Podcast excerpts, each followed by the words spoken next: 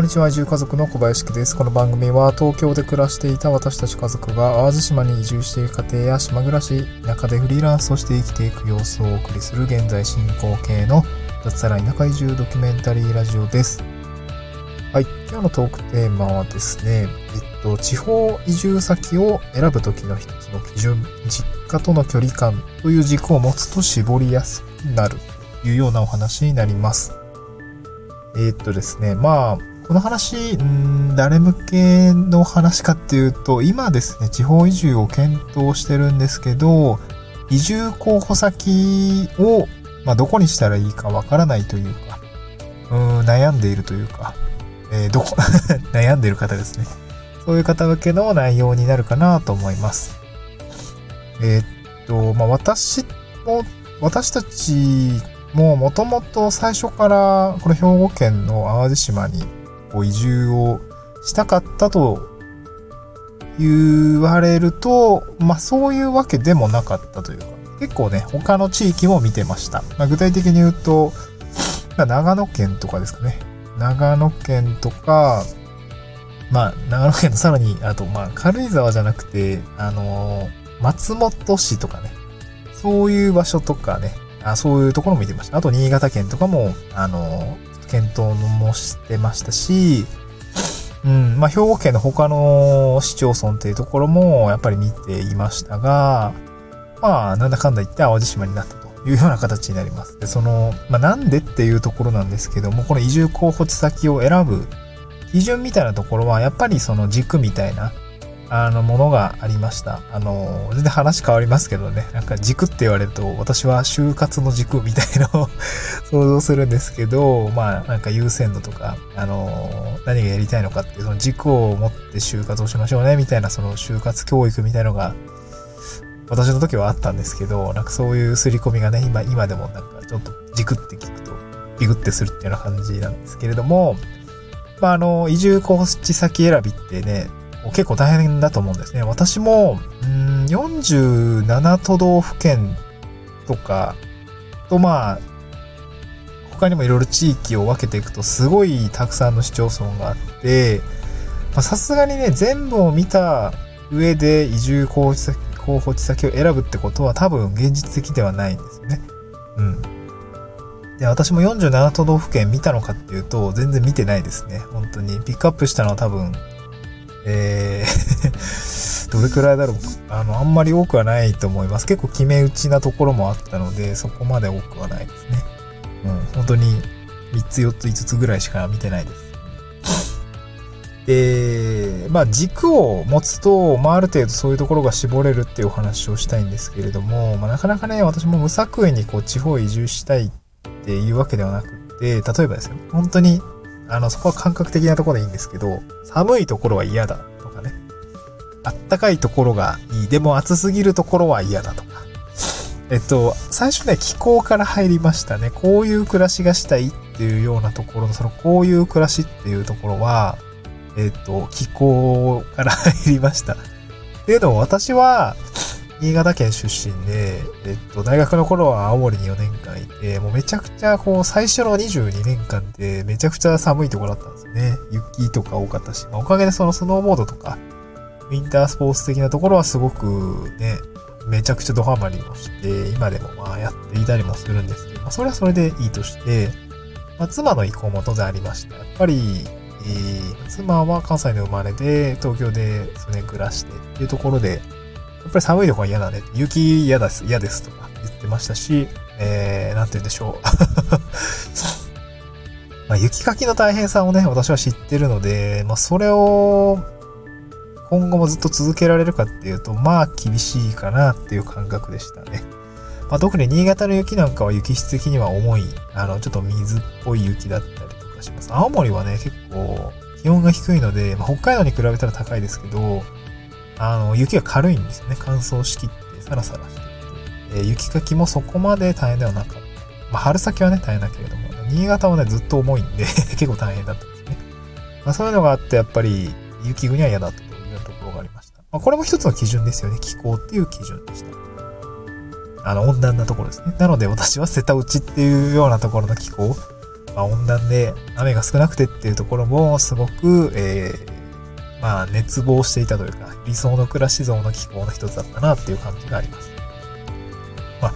こういう感じで、また今例えばで気候を出しましたけれども、例えばこういう基準みたいなものの中の一つとして、まあ、今回は実家との距離感というものをピックアップしたっていう話になります。はい。あの、気候の次は実家に実家との距離感っていう意味合いですね。で、これどういうことなのかっていうと、まあ、要するに実家に行きやすいかっていうとこですね。はい。で、実家がいいと何がいいのっていうところなんですけど、私たち当初こういうふうに考えてました。あの、まあ、じ、なんていうんですかね。どっちかでいいんですよ。あの、どっちかの実家でいいんですけど、まあ、何にも縁もゆかりもないところに移住するのって、あんまりあんまり メリットないよねっていうふうに考えてました。少なくともその実家に近いっていうのは一つのメリットと捉えてたんですね。例えば帰省しやすいとか。うん。片方の実家の方に帰省しやすいとかね。まあ東京もね、中間地点、中間地点でもないか。新潟寄りですかね。車で4時間ぐらい。えー、兵庫県は、えー、と、帰るってなると新幹線使って4、5時間。車の後9時間ぐらいかかるんですけど、まあそれはやっぱりこうググッどちらかに寄せることで、あの、行きやすさはメリットとして出てきます。はい。で、私は妻の実家の方に、まあ、えー、寄せたって感じですかね。まあ、えー、私の実家の方は兄がもう長男で家を継いでいるので、まあ、両親も比較的、まあ、反対というような感じになっています。まあ、当然ね、会いに行くときに、この兵庫県の神戸空港が、新潟とちゃんと直行便が出てるっていうところも抑えた上で、えー、っと、行きやすさ、えー、っ私の場合は兵庫県の妻の実家に行きやすいということと、私の実家、新潟県にも飛行機で直行便が出ているっていうことを踏まえると、兵庫県がいいんじゃないのかっていう話になりました。こういうところがありましてね。で、淡路島の場合は京阪市に近いっていうところもありますので、まあ、比較的アクセスが良い。まあ、あの空港用にも行きやすそうっていうところですね。そういうところを考えて、えー、まあ、地域選びというのを考えます。これが、あの、なんですよね。移住前の考え方です。で、移住後、を実際どうかっていうことを考えると、まあ、このゴールデンウィークに、あの、実家に帰ったんです。まあ、実家の方に帰ったんですけど、まあ、近いですね。車で、えー、っと、1時間か、1時間ぐらいですかね。ちょうど1時間ぐらいのとこなんで、まあ、近いですね。車ですぐ行けるし。えー、なんならまあ、まだ親は来てないですけど、えー、親も来れちゃうみたいな。孫の顔は近くで見れるっていうところはすごく、まあ、えー、まあ、妻のご家族からしたらすごくね、えー、嬉しいことだと思いますし、まあ、我々、えっと、まあ、むす、まあ、実家のお母さん、お父さんお母さんからしたら娘夫婦になりますけれども、まあ、孫が、こう、すぐ連れてきてくれるっていうのは、まあ、普通に嬉しいことだと思いますし、あと私たちも楽、本当に楽でした。ゴールデンウィーク、ね、2泊3日ぐらい行ったんですけど、まあ、もう座ってればご飯は出てくるし、洗濯物はなんか回ってるし、えっ、ー、と、なんか義理のお姉さんとかも、あの、来てくれてたんですけど、なんかお風呂掃除してくれたりとかなんかもう別に至れり尽くせりとこういうことだなっていう形で、なんかその実家のね、ありがたみを感じ、久々にこう、感じたんですけど、まあ、やっぱりね、楽で良かったですね。まあ、あと、普通に、えっと、子供もね、あのー、まあ、生まれたてのご家庭だったら、やっぱり実家のサポートってね、お母さんからしたらそこはすごくありがたいですし、ね、知恵とかも貸してくれますし、本当に手も貸してくれると思います。面倒見てくれたね。あの、そういうこともあるかと思いますので、実家が近いっていうのはすごくね、ポイントとしては高いのかなと思います。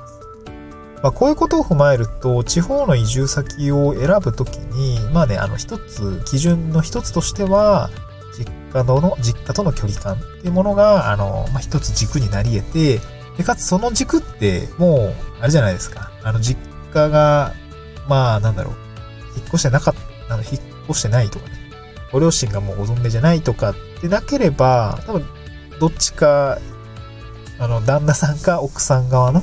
実家の2つのエリアに少なくとも絞れたりするんですよね。ま、そういう感じでですね、こう何か軸を持って移住候補地先を選ぶっていう感覚が持てれば、あの、もう少しね、こう、無作為にこう、まあ、どこに行ったらいいんだとかね、地方移住先、なかなか選ぶの大変だなってことも、あの、少しずつ前に進んでいくのかなと思うので、まあ、今日はですね、この、地方移住先を選ぶときの一つの基準に、まあ、実家との距離感っていうものをですね、加えてみてはどうですかっていうお話でございました。はい。まあ、あの、これは余談ですけども、私たちの基準、あの、移住先を選んだ基準ですね。あの、先ほど気候が温暖化みたいなところを言ったんですけど、まあ、それ以外にもですね、まあ、移住の先輩が、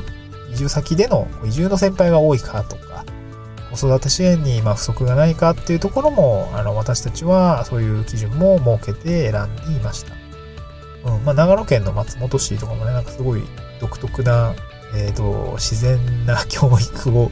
やってたりとかね、あと、まあ、新潟県も、こう、都心部のこう、移住相談がすごい充実していたりとかってしますし、まあそういう形でね、いろいろこう、いろんな地域を見てたんですけど、あと長野県は移住先、移住の先輩が多いとかね。あと高知県とかもすごい多かったのかな。なんかそういうものがあったので、そういうのを見て移住工事先を選んでみましたはい。えっ、ー、と、これからですね、まあ、地方移住したいって思っている方については何か参考になれば幸いです。また次回の収録でお会いしましょう。バイバーイ。